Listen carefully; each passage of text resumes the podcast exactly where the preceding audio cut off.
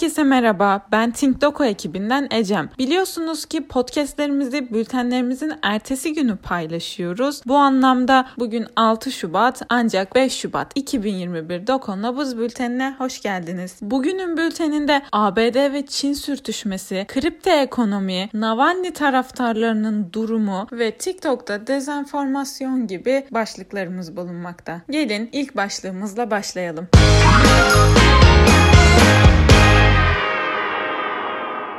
İlk başlığımız ABD'de yeni yönetimden. Biden iktidarı Amerika Birleşik Devletleri'nin Suudi Arabistan ve BAE'ye yönelik silah satışında kısıtlamaya gideceğini duyurdu. Bu adımın sebebi ise Yemen'deki insani kriz. Trump iktidarının vazgeçilmez dostları Birleşik Arap Emirlikleri ve Suudi Arabistan'a yönelik ahlaki açık Biden iktidarı döneminde geçerli olmayacak gibi gözüküyor. Biden iktidarının bu adımının arkasında Trump döneminde bozulan Orta Doğu statükosunun tekrar tekrardan tesisinin olması uzak bir ihtimal değil. Bununla birlikte Yemen'de zayıflayan Suudi Arabistan ve BAE'nin Yemen'in İran nüfuzu altına girmesine sebep olacağı da açık. Varılan noktada Biden'ın bu dilemayı nasıl çözeceği merak konusu. Peki ya beklentiler neler? Öncelikle İran destekli güçlerin Yemen'de üstünlüğünü tamamen ele geçirmesi, Babül Mendeb'de İran tesirinin kurulması ve revizyonist blok üzerinden Çin'in bölgeye tesiri ve uluslararası ticarette artan nüfuzu. Bunlarla birlikte ise yükselen politik risk.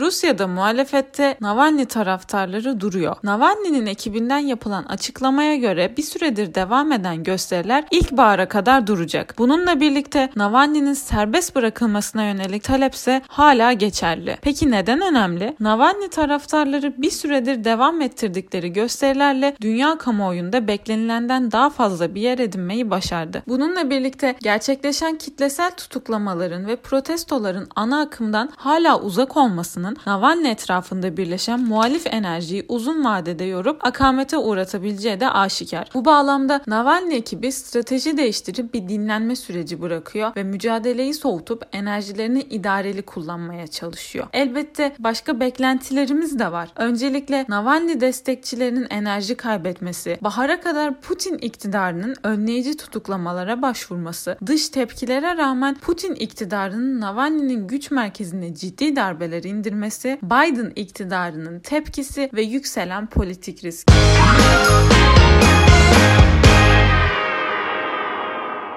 Kripto ekonomide Elon Musk tweet attı. Dog yine uçtu. Elon Musk kısa bir süre sonra tekrardan Dogecoin ile ilgili bir tweet attı. Atılan tweet akabetinde Dogecoin %50 oranında değerlendi. Topluluk bazlı bir kripto para birimi olarak ortaya çıkan ve varlığını buna dayandıran Dogecoin farklı bir noktaya doğru evriliyor. Her ciddi yükselişinden önce Elon Musk'ın attığı tweetler Dogecoin'e yönelik şüpheyi arttırıyor. Üstelik madenciliği merkezi olmayan kripto paraların böyle böylesi bir metotla manipüle edilebilmesi de şüpheyi arttıran başka bir etken. Bu anlamda Dogecoin'e yönelik şüphenin artması elbet beklentiler arasında. Aynı zamanda kripto paranın merkezi olmayan yapısının sorgulanması ve bu paraya yönelik düzenlemelere meşrulaştırıcı sebep sunulması da diğer beklentiler ve elbette yükselen politik risk.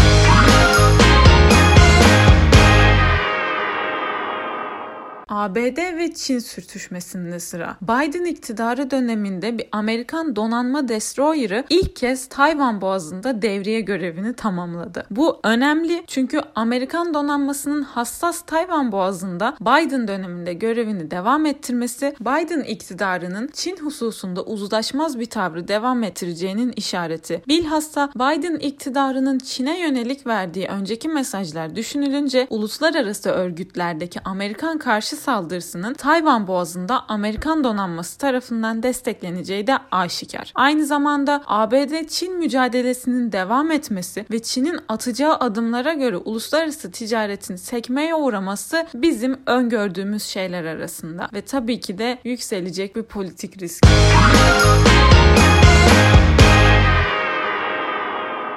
Emtia ve teknoloji başlığında milyarder madenci Gina Reinhardt Almanya'da lityum üretimine dair projeleri finanse ederek Avrupa'nın elektrikli otomobil endüstrisi için hayati emtia olan lityumun tedarikini güvence altına almayı hedefliyor. Elektrikli otomobillerin öncüllüğünde önemi gittikçe artan lityum gibi emtiaların büyümesinin elektrikli teknolojilerin hayatımıza yayılmasıyla birlikte doğacak batarya ihtiyacı çerçevesinde bir üst sınırı olmadığı söylenebilir. Bu bağlamda çeşitli maden yatırımcılarının ve önemli teknolojik figürlerin lityum tedarikini bir mesele haline getirmesi ve Çin'in elindeki lityum kaynaklarının yavaş yavaş bir stratejik güce dönüşmesi ilgi çekici. Bu bağlamda Batı ittifakının ve ilgili devletlerin lityum tedarikinde anti-Çin önlemler almaya başladığı ve hatta bu meselenin öncelik sırasının arttığı ifade edilebilir. Bu gelişmeler bize hangi yolları açıyor? İlk olarak lityum tedarikine yönelik artan yatırımlar ve lityum dolaşımının güvenceye alınması beklentiler arasında. Aynı zamanda Çin ile diğer lityum tedarikçileri arasında stratejik rekabet oluşması ve düşen politik risk.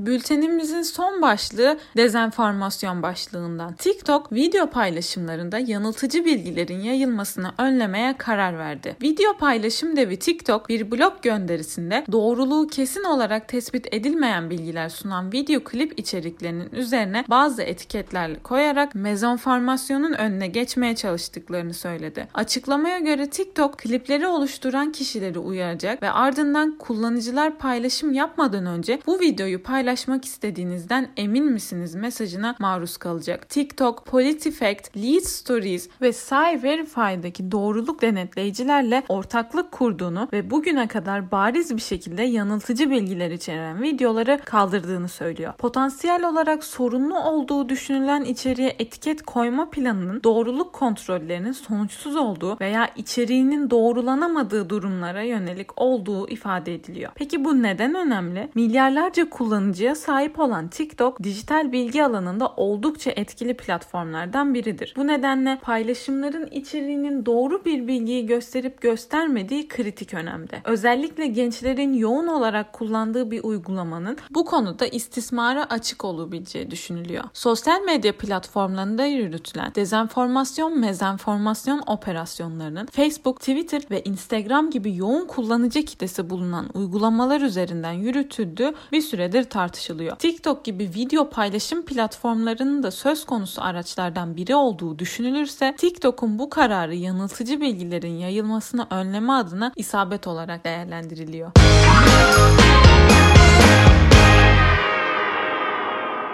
Bugünlük bültenimizin sonuna geldik. Beni dinlediğiniz için teşekkür ederim. Umarım siz de dinlerken benim kadar keyif almışsınızdır. Dünyayı anlamlandırmak için bültenlerimizi takip etmeyi unutmayın. Bir sonraki podcast'imizde görüşmek dileğiyle. Hoşçakalın.